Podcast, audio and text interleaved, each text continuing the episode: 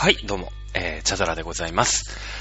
さあ、皆さん、いかがお過ごしでいい時間帯ですね。チャドラでございます。さあ、行ってみましょう。せーの。飲酒、東州、春秋、戦国戦、新前関、新豪関、三国、新南北朝、隋東、五代、草原、民進、中華、民国、中華、人民、共和国、金名、微列、陽明、春水湖、除名、工業、高徳、三面天地、公文天文、児童、文武、厳明、芸書、商務、貢献、十人称と公認、官務、平成、佐賀、純な二名、門徳、聖は、高大勢、高校、宇田大学、須田村、あー須作村上霊前、遠遊、火山一条三条、五一徳、五霊勢、五三条、ん？火山一条三条、五一条、五須作、五霊勢、五三条。と いうことで、口が回んないね。今日多分ね、あんまり、今日仕事一人だったんですよ。あの、私今、会社で、なんて言うんですか？あの、部下もいなければ上司もいないっていうね、あの、非常によくわからない仕事をしておりまして、あの、今日、まあ、言ってもね、そのなんか同僚みたいなのがたまにいたりいなかったりするんですけど、今日完全一人だったんで、多分今日ね、一日口聞いてないんですよ。多分、まあ、あの、客商売なんで、いらっしゃいませとかありがとうございましたは言うんだけど、もうそれぐらい、それぐらいしかこう、言ってないのね。もういらっしゃいませとありがとうございましたなんて、なんてのは、そのもうさ、あの、ね、なんか、反抗で押したみたいな感じだから、その口もあんまり使わないじゃん。なんとなく無意識で言っちゃうから。なんとなくね。なので、今日ちゃんとね、口が回ってないんだなと、さあ思っております。いうことでね、言い訳を言ったところで、えー、ヒトラー、ね、えー、翔ちゃんのメールからあ取り組み出しているアドルフ・ヒトラーですね。えー、映画では非常に紳士。まあ、帰ってきたヒトラーかなんかを見たのかな？多分最近の映画ということだったんで、えー、なんですけれども、まあ、ヒトラーについて、えー、やってくれるとうり嬉しいなと。いうところでね、あの、まあ、去年ね、そのヒトラーの話をしようかな、これからヒトラーくさべるかなっていう時にね、えー日本でも政変が起きまして、まあ、安倍さんが辞任ということでね、えーそこから現代社会編、ずーっとね、えアメリカ大統領選挙までずっとやっていたわけでございます。去年の、まあ、あは夏から秋口にかけてですよね、おそらくね、えやっていたということでね、えヒトラーについて、じゃあ、ほぼ10ヶ月ぶりぐらいのね、ヒトラー編と。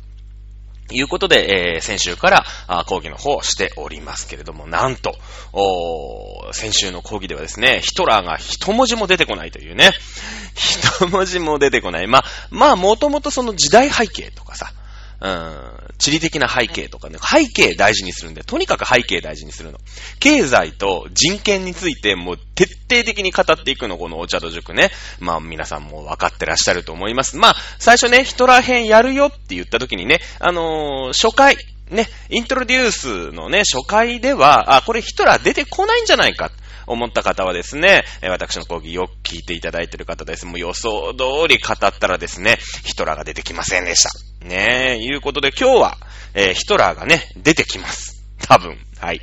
えー前回はですね、第一次世界大戦に、まあ、至るまでの、ね、えーまあ、世界の動き。まあ、ヨーロッパの動きだよね。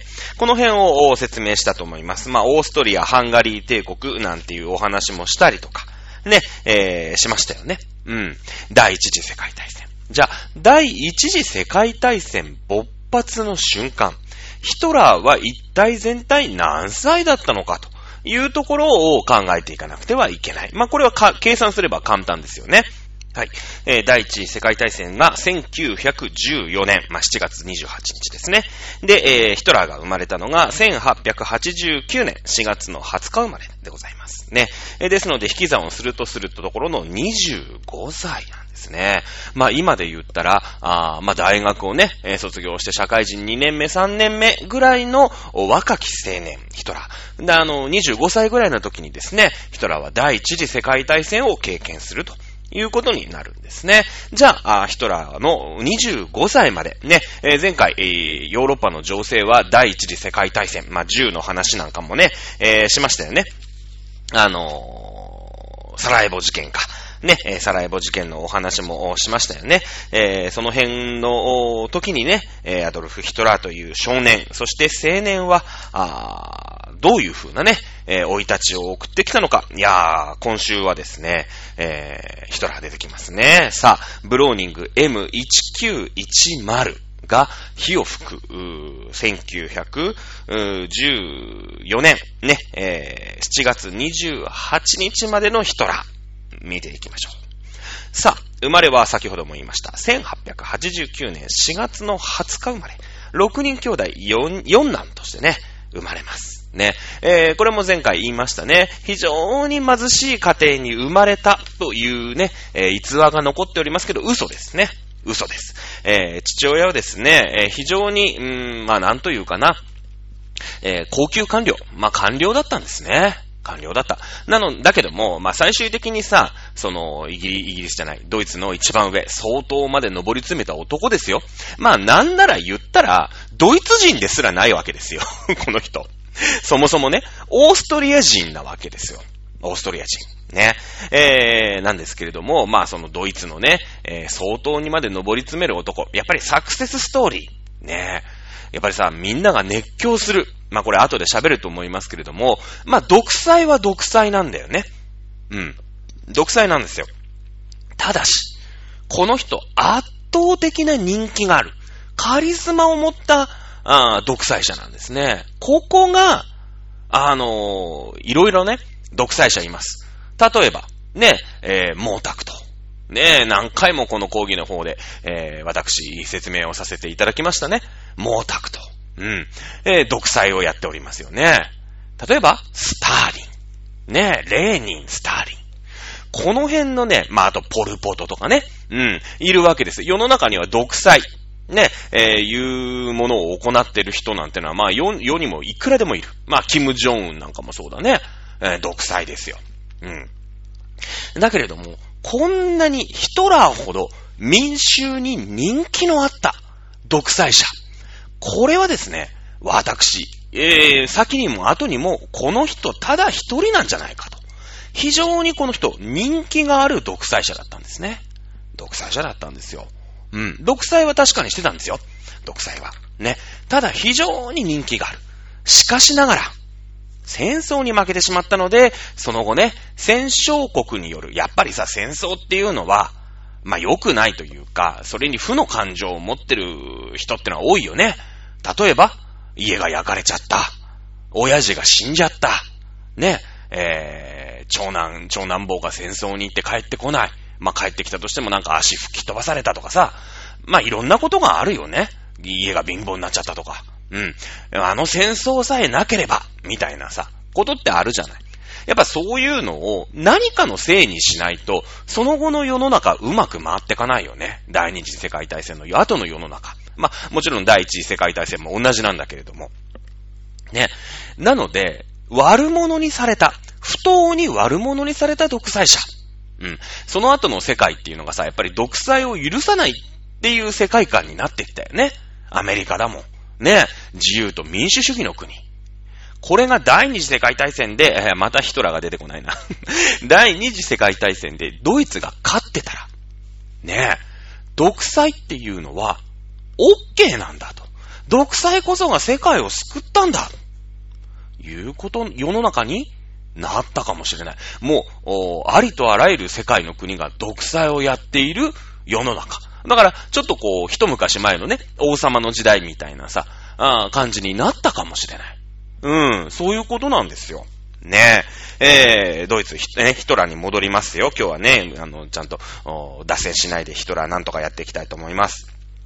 さあ、いう非常に、まあまあ、まあまあね、その大富豪ではないですけれども、まあまあの裕福な家庭に生まれていますね。6人兄弟の4、4男。だけれども、やっぱりさ、なんかそのヒトラーっていうと、うーん、すごいこう激高するね、怒り狂っちゃうとかさ、怒鳴りつけちゃうとかさ、まあそういうイメージってあるよね。あるよね。やっぱり、そういうふうに、まあ、そういった一面だけではなくて、非常に紳士的な一面もあったとは思うけれども、大きくそんな嘘はさ、その、戦後のね、えー、教育においてもヒトラーってこういうことをしたんだって、いや、脚色はすると思うんだよ。脚色は。色つけてやることは思うんだけど、でもなんかさ、その、なんか将棋のね、えー、ひふみみたいなさ、もうニッコニコしてさ、まあ、あの人も将棋で昔はバトってたんだけど、もうなんかね、あの、ニコニコニコニコしてるような人をね、そんな風にはやっぱり書けないじゃん。それはさすがに嘘じゃんってなるじゃないですか。ね？なんか。だから、やっぱりそういう激光するような場面っていうのはあったの。必要以上にそれを脚色して戦後を教えてるっていうところはあると思うんだよね。その映画だったりさ、記録映画だったりとかで、やっぱり、うーん、ニコ動とかさ、うーん、YouTube とかで見るヒトラーの動画っていうと、まあどうしてもなんか、部下に対してさ、怒鳴り飛ばしたりとか、うーん、感触を起こしてるみたいなイメージあるよね。この辺がですね、やっぱり、幼少期にね、愛情をうん、あまり受けてなくて、ね、育ってるんですよ。やっぱ父親、父親がですね、まあまあのその、なんていうのかな、うん、まあ、主級派？だってさ、言ったよね。オーストリア・ハンガリー帝国で生まれたわけでしょオーストリア・ハンガリー帝国ってどういう国でした？もう昔のハプスブルグ家の話したよね。昔はすげえ大、ね、帝国だよ。うん。ね、大貴族だったんだけれども、落ちぶれちゃってる、うん、そういうさ、でもプライドだけは高いよね。ね、最新技術、タイプライター、電信、電話、この辺も、うん、取り入れない。ね、えー、武器、この辺ももう、よその国では、あ装甲車って言ってね、まあ、戦車の一歩手前みたいな感じですよ。ね、装甲車っていうのは、まあ、ほぼほぼ戦車。ほぼ戦車。ね、戦車みたいのが導入されてる時に、まだね、マスケット銃使ってるような国だ。そういう古臭い国なんだよ。ね、えー、まあ、だから、なんだろう、鎖国してる時の日本みたいなことだよね。江戸幕府みたいなもんですよ。もう、なんていうの、ね、日本雑誌持ってさ、ね、やあやあ我こそ、まあ、やあやあ我こそとは言わないと思いますけれども、そうやってね、尊王攘夷だなんて言ってる時にさ、もう、近代兵器ではね、なんかマシンガンみたいなのがバババババーンってなってるんだけど、まだね、日本刀でたた立ち向かおうとしてるみたいな、そのぐらいの古臭い国。やっぱ古臭い国だから、その人権に対する考え方、また出てきた人権だよ。ねえ。人権の考え方って非常に大事だから、こ今を生きる私たち、僕たち私たちも人権。これが今どういう、う価値観というかね、どういうスタンスで世界を動かしてるかっていうのは、非常によくね、えー、考えると非常に今生きやすいかなと、えー、思います。ね、えー、そんなさ、主級派の国に生まれてるわけですよね。古きを守る国ですよ、主級派。ってことは、やっぱさ、親父ってどういう存在？ねえ親父ってさ、昔の日本もそうだけど、まあ、昭和なんね、まだ波平さんとかさ、昭和30年代、20年代の親父って言ったらさ、いや、やっぱなんかちょっと怖くてさ、まあ、時には暴力も振るったりとかしてね、もう星ヒューマの時代ですよ。星一徹と星ヒューマみたいなもんですよ。うん。ね、えー、もうさ、こう、なんか気に入らないことがあったら怒鳴ったりぶん殴ったりみたいな。まあ、そういうえー、家父長、ね、家の一番偉い人、ね、親父はやっぱりね、家父長主義って言ってね、えばってたんですよ。えばってた。ね。で、やっぱ4なんでしょ？立場もさ、ちょっと低いよね。長男とかだったらまだなんかね、えー、あれかもしれないけど、四男坊でしょ？親父との折り合いは非常に悪かったそうです。ね。ちょっとこう、歪んだ少年時代をね、えー、過ごしてはいたようです。あの、家の中では。ただ、外ではですね、結構、まあ、ガキ大者というかさ、えー、地域のね、えー、子供たちのそのリーダーみたいな。いや、やっぱりさ、ヒトラーって言ったら演説でしょ？やっぱ弁が立つわけ。く、ね、こう、話してなんぼ。ね、話してなんぼ。まあ、こんなとこでラジオやってる私がね、えー、話してなんぼの人をけなすことは一切しません。私は話せた方が人間うまいこといくと思ってるタイプですから。ね、えー、でもさ、なんか、ヒトラーって、なんか陰キャのイメージすごいあるじゃないですか。なんとなくですよ。なんとなく陰キャのイメージ。なんか、こう、秘密警察とかさ、あ使ってね、こっそりこう何かをやるとか、うん、そういったイメージってあるよね。だけど、子供の時のヒトラーって、うん、非常にね、リーダー、リーダー的な、あー存在だったんですよね。うん、陰キャのイメージあんまりない。さあ、14歳になりました。ねえ、中2です。中2病の中2。ねこの時に親父が死にます。折り合いが悪かった親父がし、親父が死ぬんですね。お母さんとは非常に仲良かったです。よ仲良かったようです。で、えー、お母さんもね、実は早死にしちゃうんですよね。で、お母さんも早死にしちゃうし、親父も早死にしちゃうし、で、兄弟もね、一つその4なんだから、自分の下に妹がいるでしょ？妹は、妹は一応、ちょっとは長生きしてるんですけど、えーその上のね、え3人まあ上に兄弟がいるわけじゃないですか。基本早死にしてるんですよね。早死にしてるんですよ。で、そうするとさ、やっぱり幼い頃、ね、こう幼少期に、その身内がバタバタ死んでいくって、ちょっとこう、精神的に歪んじゃうよね。歪んじゃう。で、親父、その、若い時にしね、まあ、その自分が子供の時に亡くなった親父、まあ自分が本当に小さい時に一緒に住んでた親父っていうのは、もうおっかない頑固親父でさ、ね、えー、暴力とかも振るっちゃうような親父で、ちょっとやっぱりその幸せいっぱいピースフルみたいな、まあ家庭では正直、えー、ないんですよね。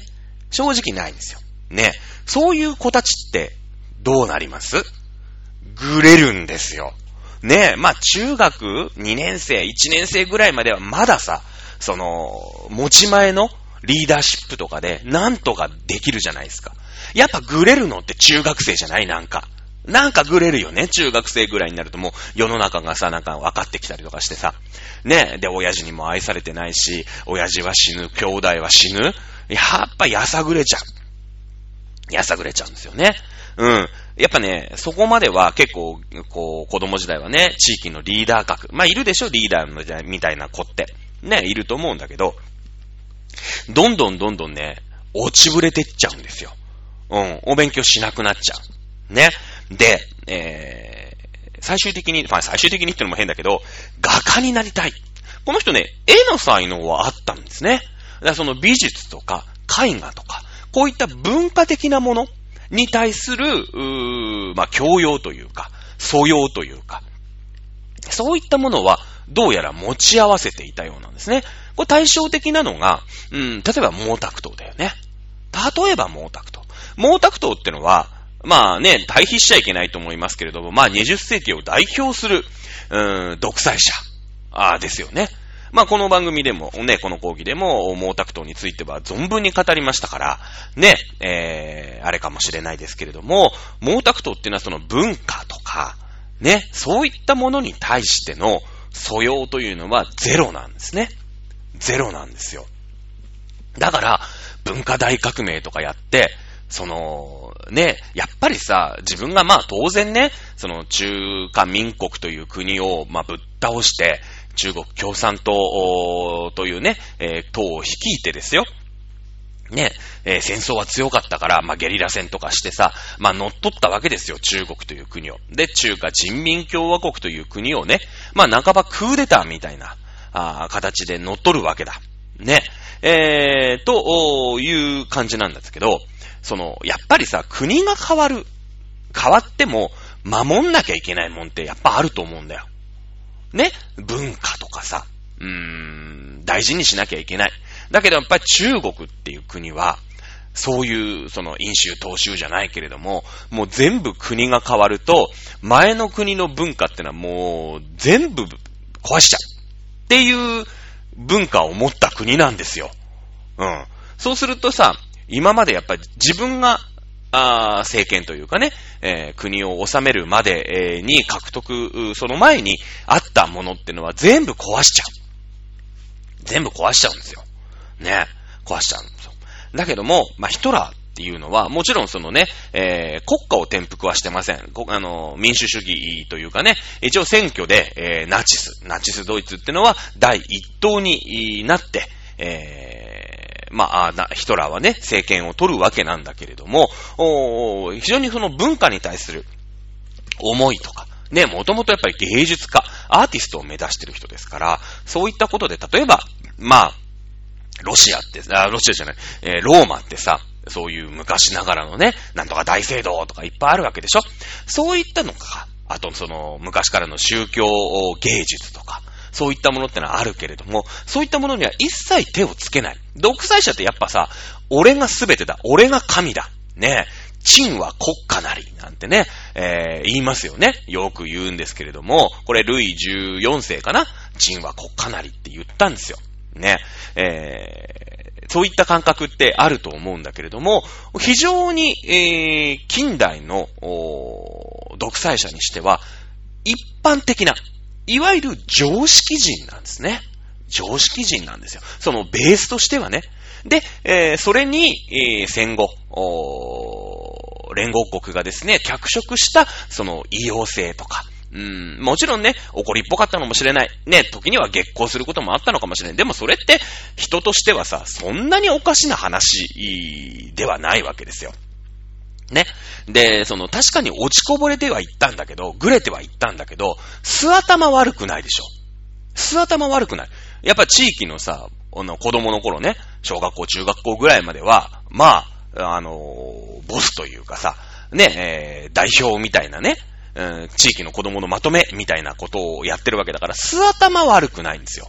ただ、やっぱり、えー、家庭環境がちょっと複雑じゃない。で、やっぱその死をね、えー、経験してしまったりとかってして、まあ、やさぐれてっちゃう。ね、その環境的なことでやさぐれてって言ってますから、素頭悪くない。毛沢東は素頭悪いよ。毛沢東は素頭悪いから、だけど、その独裁者になった時に、誰も何も言えなくなっちゃうから、ね、えー、ぴよっつってね、あの、ピピピっつって、こう、こう、お米食って、ね、その稲穂にスズメがたかってるとさ、なんだあの鳥は、お前らいいか、一つの村で100羽ずつ、スズメ殺せって言って、スズメの死体を提出させるんですよね。で、そうすると、イナゴの幼虫をスズメが今まで食べてくれてたのが、食べられなくなっちゃうから、翌年にイナゴ大発生して、えー、米が全く取れなくなって、みんな死ぬみたいなね、餓死するみたいな。基本、素頭悪いんですよ。あの、毛沢東って。ね、えー、ヒトラーはね、非常に常識的な独裁者なんですね。だから、あの、翔ちゃんがね、メールにもくれましたけども、レディーに対して、ね、えー、お母さんとは仲良かったですから、親父はやっぱりさ、もう気に入らないことがあったらね、えー、飲む、買う、打つじゃないけれどもさ、ね、そういった感じの親父でしょ？ぶん殴られたりするわけ。でも、お袋とは仲いい。ね、やっぱレディーに対しては、ね、あの、リスペクトを持って、えー、戦ってるわけです。あの、親父とね、戦ってるわけですよ。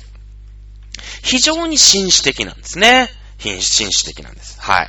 で、1907年、えー、ですから、7、8、えー、どのぐらいですか ?10、20歳ぐらいですね。画家になりたい。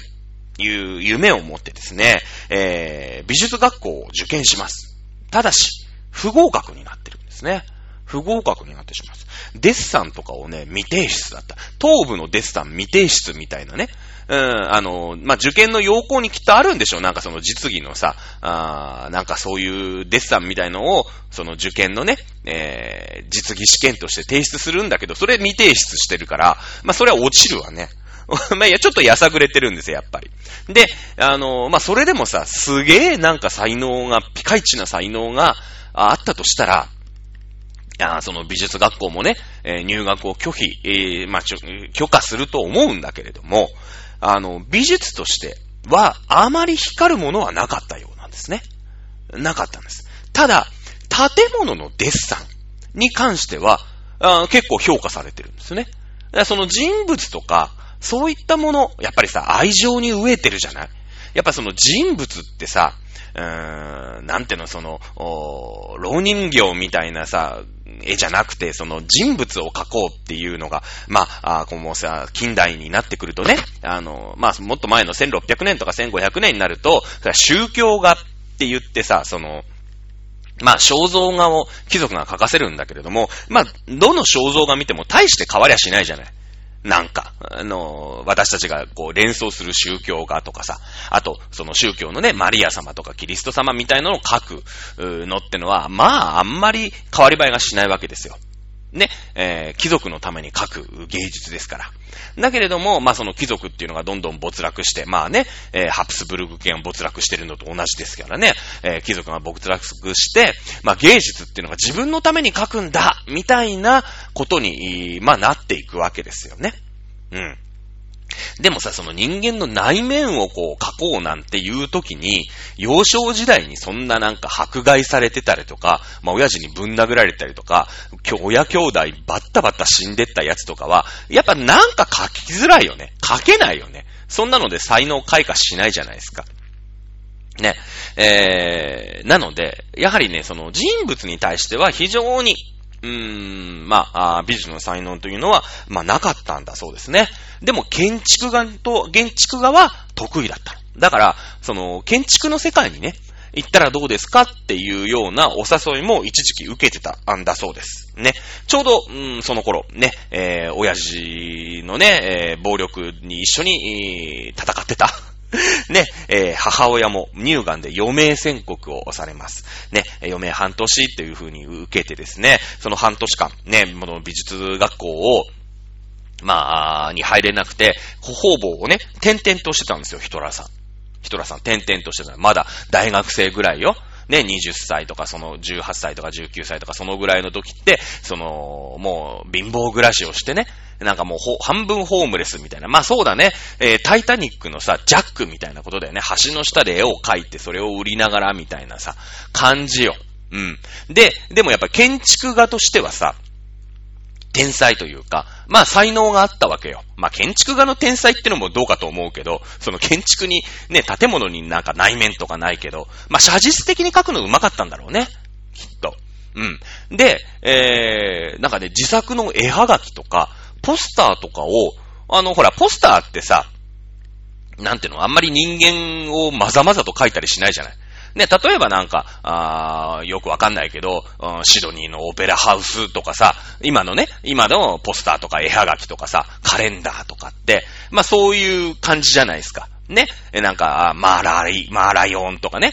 ん、なんか世界の車窓からみたいな、こうカレンダーがこうあったとしたらさ、ね、なんかまあライオンをこううまいこと書くとかさ、うん、なんかドバイにあるなんとかホテルなんとかタワーみたいのをきっちり書くとかね。あ別に日本でもいいじゃないですか。なんか、うん、スカイツリーとかさ、うん、東京タワーとか。まあそういうのに関しては結構才能があったから、あのー、売れるんですよ。ね。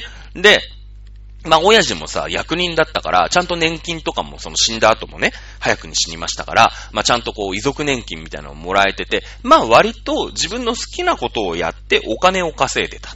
ね。で、しかもさ、この人は、うーん、模写が上手かったんですね。やっぱりオリジナリティはないんですよ。やっぱ美術学校に、えー、なんて言うんですか落ちてるわけですから、やっぱオリジナリティとかさ、ちょっと下手でもこの絵にはなんか、キラリと光るものがあるなってやつはさ、なんかその、技術的にはまだまだだけど、そこになんか内面的な素晴らしさみたいなのがきっとあるんでしょ私も絵はさ、美術2だから そもそもあの、絵の宿題とか出した試しがないタイプだからね。うん、あの、あと4時間しかどうせこの絵の授業ないから、まあ最悪途中で出しとけば、まあ、1ってことはないでしょみたいなね。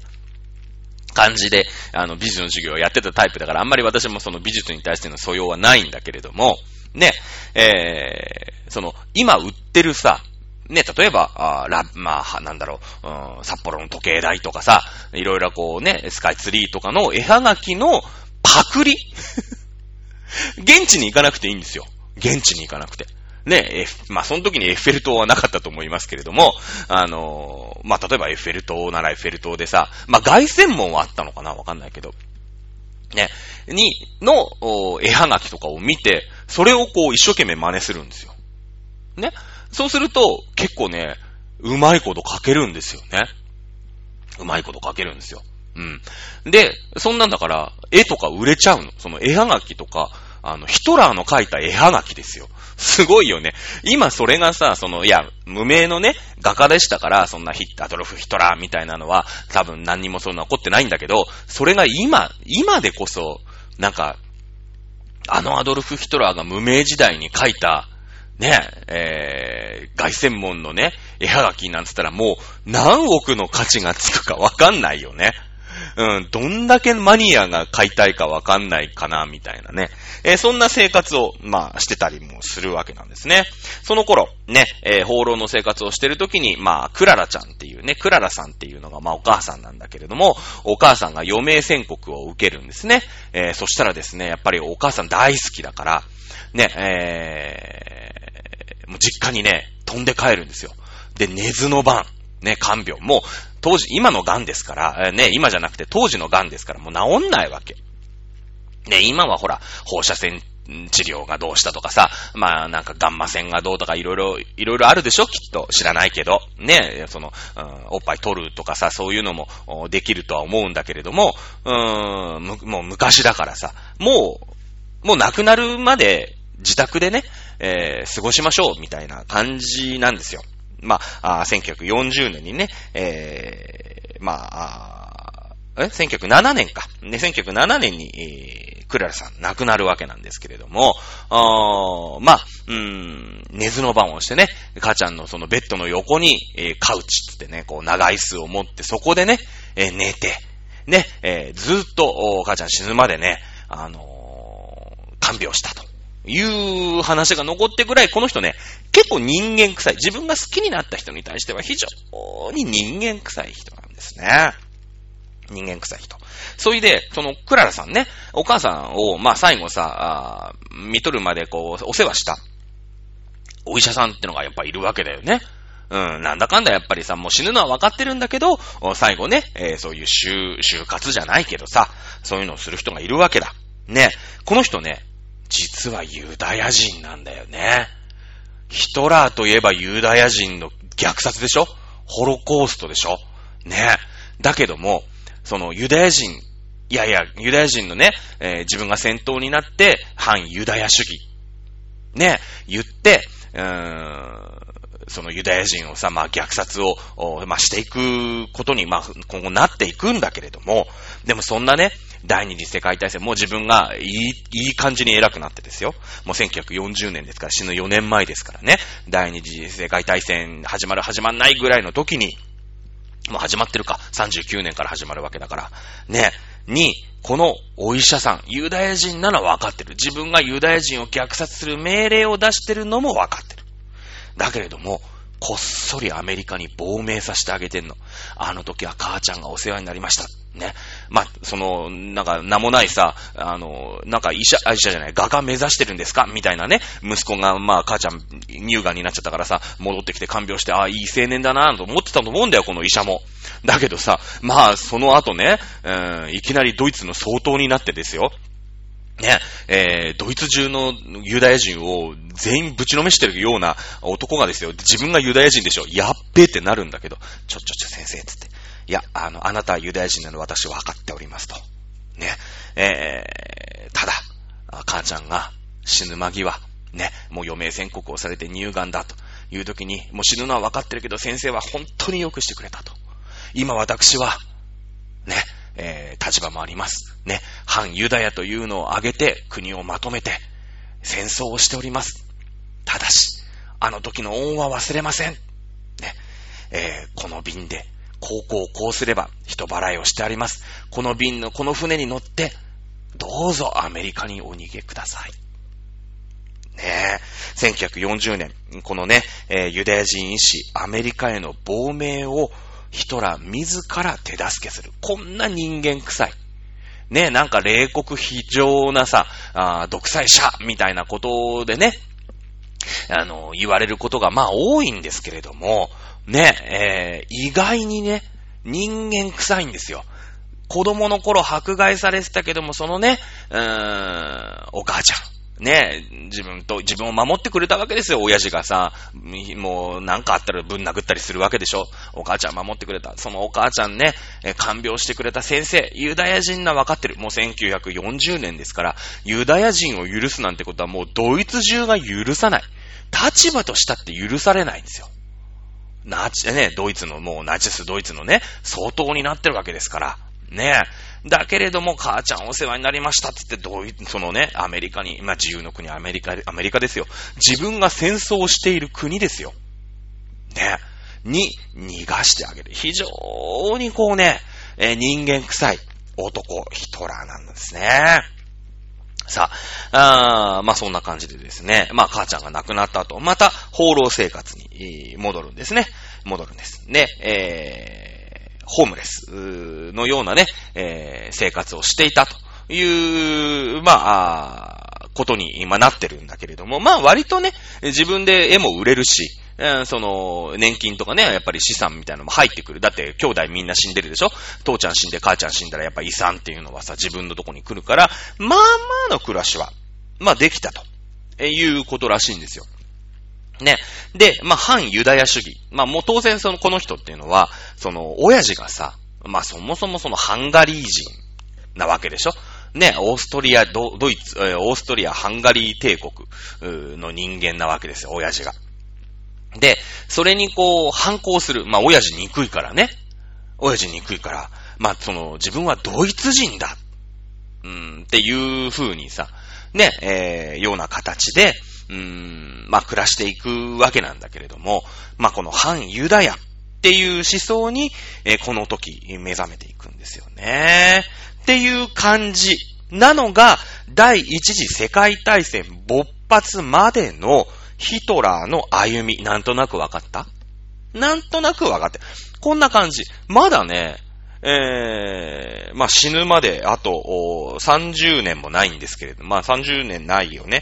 えー、第一次世界大戦1914年ですから、もう1945年には死にますので、まああと30年ばかししか生きないわけですけど、この半生は、もう全くもって、まあちょっと変なやつ。うん。な子供の頃愛されなかった画家崩れなんですよね。画家崩れなんですよ。うん。ね、えー、まだ、まあ確かに反ユダヤの、こう、思想というのにはね、ハマっていきます。まあ私はドイツ人だ。ドイツ人としてのナショナリズム。私はドイツ人であり、ドイツを愛して、ドイツが、ドイツファーストだよね。だから今で言うとこの。ね、えー、に、え、系統していくわけなんですけれども、実は、ね、えー、自分が絵を描いてさ、それをまあ画廊というかね、画商に持っていくわけよ。でもその画商って、ユダヤ人なんだよね。ユダヤ人なんですよ。なぜかっていうところに、えー、今回ね、えー、こっから話がスタートしていくのかなっていうところだよね。さあ、第一次世界大戦が始まります。ねやっと今、こう人物とさ、ヒトラーとさ、えー、最初ね、1時間目でその、うん、第一次世界大戦までの、こう、動き、社会の動きとか、ね、地域の動きなんかやりました。で、今日ね、30分、40分かけて、ヒトラーが、じゃあその時代背景の中、どういう風に、えー、生まれていったのか。ねね、生まれて育っていったのか。ね。結局さ、うーん、まあ、落ち目のハプスブルグ家が仕切ってた、うーん、なんて言うんですか、あーオーストリア・ハンガリー帝国の、おまあ、官僚だった親父。もうどう、ね、えー、オーストリア・ハンガリー人なわけだよ。だけども、で、ドイツはさ、その当時っていうのは、まあ、傀儡国というか、ね、えー、オーストリア・ハンガリー帝国の、まあ、属国みたいになってたんだよね。だけども、あんまりにもオーストリア・ハンガリー帝国が、もうそういうさ、古、古臭い感じで、全然技術とかも革新していかないような国でね。で、ドイツがさ、あちょっとね、もう君たちの参加、もう無理っすわってなって、ね、えー、ドイツの方がまあ優勢になっていくわけだよね。オーストリア、ハンガリー帝国の力と、ドイツのね、えー、力で言うと、もうドイツがなんとかハンガリーを、オーストリア、ハンガリーを支えてるみたいな感じになっていくわけ。で、その、なんて言うんですか、あヒトラーもさ、その、親父がそもそもオーストリア、ハンガリー人で、それにこう、反、反対というか、こう、敷いてあげられてるわけじゃないですか。だから、で、その時にこう、いい塩梅に来たのがドイツなわけですよ。もうオーストリア、ハンガリー人としては、無理だよねって。なんか親父のその匂いも感じるし、特に親父なんか官僚だからさ、ねえ、その国の組織の中の人間でしょでこそとはもう、もう今からドイツの時代だよね。っていうことになっ、まあ最終的にはドイツの国籍をね、えー、取ったりまあするんだけれども、まあちょっと裏技みたいなのを使うの。なんか、その、ドイツの役人になると、ドイツ国籍が与えられるみたいな、ちょっと裏技みたいのを使って最終的にはね、ドイツの国籍を取ったりまするんで、まあそれでドイツ人になるんだけれどもさ、最終的に。ね、えー、第一次世界大戦が始まるまで。こんな感じなんですよね。こんな感じ。ね。非常に人間臭い画家。うん。だけれども、やっぱり子供の頃に愛されてない。から、人間の内面を描くような画家にはちょっとなれなかった。その代わり建築画。ね、えー、建物を描かせたら、まあまあの才能を持っていた。絵も売れると。いうような、あパッとしない画家であったアドルフ・ヒトラーなんですね。第一次世界大戦が始まります。第一次世界大戦の話はもう、かれこれ1年ほど前にですね、1年弱前にやりましたね。非常にオートマチックな戦争なんですね。えー、まあ前回の授業で言いましたけれども、セルビア事件。あ、さ、ごめんなさい。サラエボ事件というのが起きます。ね、セルビア人がですね、えー、オーストリア・ハンガリー帝国の皇太子が、まあ、あ戦争が終わってですね、視察に来るわけですよ。ね、えー、ただでさえ多民族国家、ね、虐げられているセルビアはですね、ムカついてしょうがないんですよ。オーストリア、ハンガリー帝国の皇太子のことが。ということで、えー、若かりしです。若い子がですね、えー、オーストリア、ハンガリーの皇太子、これを撃っちゃうんですね。撃っちゃうんです。ブルー、ブローニング M1910 ですよね。何回も言ってやる。ね、えー、藤子ちゃんの銃でございますけれども、これで撃っちゃうんです。それだけだったら、オーストリア・ハンガリー帝国とセルビア、まあ、セルビアも一個の国なんだけれども、これのただただ戦いなんだよね。で、済むはずだったんです。だけれども、オーストリア・ハンガリー帝国をその時実質、ね、えー、支配というか、まあ、援助していたドイツ。これがこうするんですね。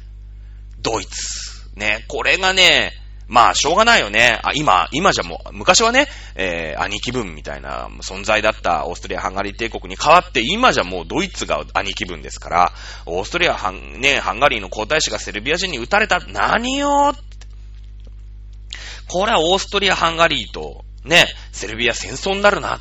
まあ、そこはいいじゃない。戦争するに足る理由だよね。今だってさ、なんか、あ愛子様がね、えー、どっかの国にさ、なんかお勉強とか、なんか、なんとか会議とかに出られてる時にさ、バーンって撃たれたら、そら戦、まあ、戦争しないと思うけど、今の世の中だったら。当時は戦争だよ。ねえ、親の玉取っとるわいみたいな感じでさ、返しが、返しさせてください、親父みたいな話になるわけですよね。そしたらもうドイツ様がさ、ね、総動員をかけるんですよね。ドイツが総動員をかけるんです。この時の戦争っていうのは、もうオートマチックに決まってるんですね。ドイツが総動員をかけたら、隣のフランス、だってドイツが攻めてきたらフランスやばいでしょ？だから、ドイツが総動員をかけたら、フランスは同時に総動員をかけることが決まってました。フランスはそういう風に危機管理をしてたんですよ。ね？そして同時にロシア。ロシアもドイツと国境を接しておりますので、ドイツが戦争の準備というかね、国家総動員をかけたら、ロシアも総動員をかけて、国境に軍隊を動かす、という風に決まっておりました。ね。ロシアが国境に、軍隊を動かしたら、今度イギリスは、イギリスも総動員をかけるという風に決まってました。ね。フランスが総動員をかけたら、今度フランスと南側で、えー、ピレネー山脈でしたっけね、えー、そこでこう接してる。ね。イタリアも総動員をかけるという風に決まってました。決まってたんですね。なので、もう一触即発ですよ。一触即発。ね。えー、ドイツが総動員をかけたことによって、ロシア、イギリス、フランス、イタリア、そしてまあ、もともとね、えー、バチバチのオーストリア、ハンガリーとセルビア。これが同時に戦争の準備をし始めると。いうことになるんですね。で、オーストリア、ハンガリーとのセルビアは実際問題戦闘するよね。当然だって皇太子殺されてるんだから。で、ドイツがそれに参加をします。オーストリア、ハンガリー側で参加をします。ね、そうなってくると、じゃあ、あオーストリア、ハンガリー、そしてドイツと対抗してるのはフランス、ロシアでしょ？フランス、ロシアだよね。そして、えー、イギリスですよね。イギリス。ね。これがセルビア側で参戦をすることになります。そうだよね。だって敵の敵は味方でしょ？ね。だから、イギリス、フランス、ロシア、セルビア、イタリア、タイ、ドイツ、タイ、ドイツとオーストリア、ハンガリー。というのが第一次世界大戦にまなるわけだ。ね。ドイツが総動員をかけたことによって、ね。で、えー、なんていうか、そして宣戦布告をしますよね。オーストリア、ハンガリーとかセルビアに対して、えー、宣戦布告を、まあ、するわけなんだけれども、そしたら、同時に、ね、宣戦布告をしたら、今度フランスはドイツに対して宣戦布告を自動的にすることになってます。ロシアもドイツに対して自動的に宣戦布告をしなくちゃいけない。ね、イギリスもドイツに対して宣戦布告をする、イタリアもドイツに対して宣戦布告をするということで、第一次世界大戦がここで自動的に始まっちゃうんですね。始まっちゃうんですよ。そして、まあ、あ吸ったもんだがありまして、ね、えー、戦争。まあ、どっかでさ、戦争も終わらせなくちゃいけない。ね。まあ、ここは第一次世界大戦のお話はさらっといきますよ。第一次世界大戦で授業4回5回できますからね。えー、実は、ドイツってすごい国で、ドイツが戦争、戦場にはなってないんですよ。なってないんですよ。ドイツはフランスの方にも押し込んでるし、ロシアの方にも押し込んでるの。ね。だけども、その戦争を終わらせるときにさ、まあ、これベルサイユ条約って言うんだけれども、敗戦国になっちゃうんですね。このオーストリア・ハンガリー帝国が、まあ、負けたわけですよ。セルビアに対し、セルビアと戦争をしてるね、その、皇太子殺されて、ムカついてワンパン入れた方、入れたやつが、負けたんですね。うん。だって、オーストリア、ハンガリーに対してはロシアも攻め込むし、フランスも攻め込むし、イタリアも攻め込むしってことになるでしょだって。ね、ドイツだけじゃないわけだから。ドイツの同盟国であるオーストリア、ハンガリー帝国が、降参するわけですね。負けるわけです。ね。まあもちろんオーストリア・ハンガリー帝国は解体をされることになるんだけれども、じゃあオーストリア・ハンガリーの味方だったドイツも、当然、敗戦国になるわけだよね。敗戦国になるんですよ。だって、やられちゃったんだもん。自分の仲間が。ね攻められて、降伏しちゃった。じゃあ、その大仲間であるドイツも当然敗戦国になるんです。でもドイツはね、戦場になってないの。ドイツ対フランスだけ見れば、ドイツ軍はフランスに攻め込んでってる。ドイツ対ロシアだけ見れば、ドイツはロシアに攻め込んでってんの。ねえあのー、第二次世界大戦、太平洋戦争の時、まあ、太平洋戦争っていうか、第二次世界大戦の時にさ、日本と中国だけ見れば、日本は中国に攻め込んでますよね。いや、それはアメリカにはね、べっこべこにやられましたよ。原爆まで恐れてやられましたけれども、中国だけ見れば、日本は中国は中国で戦争してますから、まあ、負けたけど、ね、それはアメリカとね、中国、まあ、当時中華民国は同盟してましたから、アメリカが日本やっつけてくれたから、中国、まあ、中華民国は戦勝国ですけれども、でも、日本と中国のバトルだけ見れば、日本、中、中国で戦場になってるわけですから、攻め込んでってるんですよ。それと一緒。ドイツは、フランスにも攻め込んだ。で、ちょっと勝ってる。フランスのの国内で戦争してる。ロシアに攻め込んだ時も勝ってんの。ね。ロシアの国内で戦争、戦場になってる。ドイツは、実は、国内的には割と無傷なんですよ。国内が戦場になってないんですよ。だけども、オーストリア・ハンガリーが まあいろんなとこに攻められるわね。ロシアにも攻められる、セルビアにも当然攻められる、ね、えー、フランス、イタリア、まあこの辺に攻められてですね、負けたんですよね。で、えー、ドイツも一緒に負けたわけだ。さあ、フラン、えー、講和条約。ベルサイユ。まあ、フランスですよね。フランスのベルサイユというところで、えー、結んだあ、ベルサイユ条約というのが、まあ、戦後のね、第一次世界大戦の後の条約ということになります。まあ、日本で言うとこのポツダム宣言みたいなもんだよね。うん。ここでドイツは、もう天文学的な賠償金。もう今で言うと、そうね、国家予算のね、そうね、軽くまあ、50倍とか、80倍とか、ね、えー、当時の GDP っていうんですか ?GDP のもう何十倍、80倍とか、まあ、100倍まではいかないのかな？まあ、今はちょっと GNP とか GDP がさ、その、感情の仕方も変わってきたりとかするんで、難しいんだけれども、今で言ったら、まあ今国家財政がその、まあ80兆ぐらいでしょ？そうするとね、そうだね、1敬円ぐらい、多く見積もると1敬円ぐらいの賠償金を払え。こんな払えるわけないんですよ。今の値段で1敬円だよ。日本の国家財政が80兆円でやってる時にさ、ね、今だってまあ戦争、第一次世界大戦、日本っていう国が負けたとして、ね、い、まあ、日本負けたから、1敬円払えって言われたら、無理じゃんだって。ね、9999兆よりも上ですよ、1敬円って。まあ、そのぐらいのね、もうとんでもない額の賠償金を、ドイツという国は背負わされるんですよ。ねで、ドイツ国民にしてみたらさ、わけわかんないでしょ。だって、ドイツの国内では戦争してないんだよ。まあ、もちろんね、その、戦争に駆り出されて、まあ、親父が戦場に行きましたとか、いろいろあると思うよ。いろいろあると思うけど、でもさ、自分ところが戦場になってない。日本はさ、太平洋戦争で負けた時にもう B29 がバンバン飛んできてね、東京大空襲だっつっても東京だけじゃなくてもありとあらゆるところに空襲が起きてさ、もう焼け野原になってね、原爆2個落とされて焼け野原になって、ああ、もう負けましたってなったら、まあなんかわかるよね。ああ、俺たちは負けたんだってちょっと思うじゃない。いや、僕は1945年に生きてないけどさ、負けたんですね。それでみんなラジオの前に正座してね、天皇陛下の玉音放送つってさ、ね、私たちは負けたんです。ね、これから一緒に苦しい時だけど頑張ろうよみたいなのをさ、ラジオで流すわけよ、天皇陛下が。ね。それをみんな聞いて、いや、日本負けたんだ。もう、確定したんだ。ね。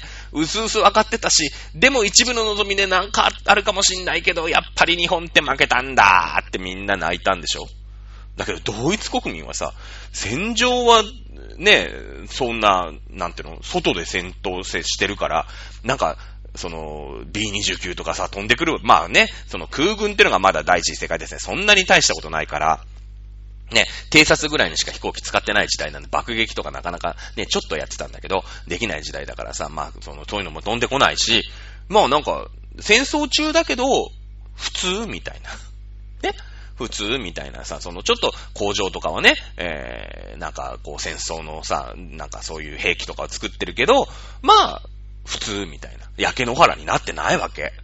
ね？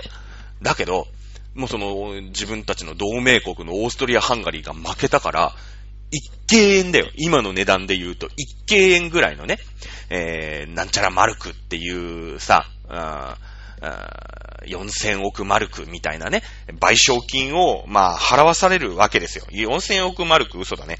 1500億マルクぐらいだと思うんで、確か。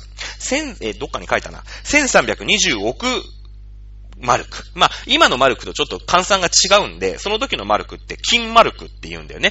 1320億金マルク。まあ、約、えー、まあ、そうね。えー、500兆とか。まあまあ、そんな、そんな感じですよ。ちょっとカウントの仕方が違うんで、でももう、1000兆円とかそのぐらいのお金であることは間違いない。ね。金で言うと、47,256トン分。ね。当時金本位制だから、そのお金っていうのは金と交換ができたんですよ。今金と交換できないでしょ？あの、もちろんその1万円分の金とは交換できますけれども、うーん、ね、えー、金っていうのがもともとさ、うーん、なんていうの、こう、国のお金のベースになってたからね、えー、支払えるわけがないんですよ、ベルサイユ条約。しかも敗戦国ドイツで、もうドイツ国民はさ、えええって言ってる間に、もう、天文学的な借金を背負わされてる。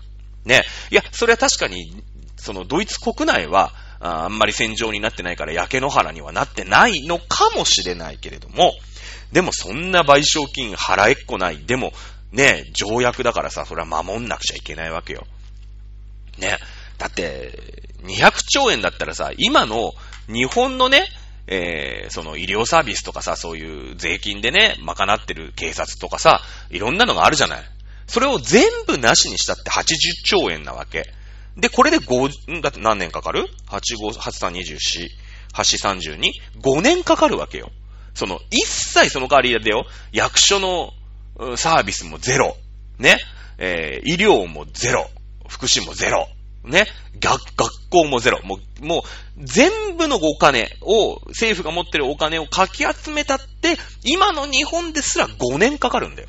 無理じゃんだってそんなの医療削れないしさ、ね、福祉だって削れない、学校はやんなきゃいけない、警察はなきゃいけない、病院はなきゃいけない、いろんなのなきゃいけないわけでしょだからもう今のお金でしたって、200兆円払うのに何年かかるって話ですよ。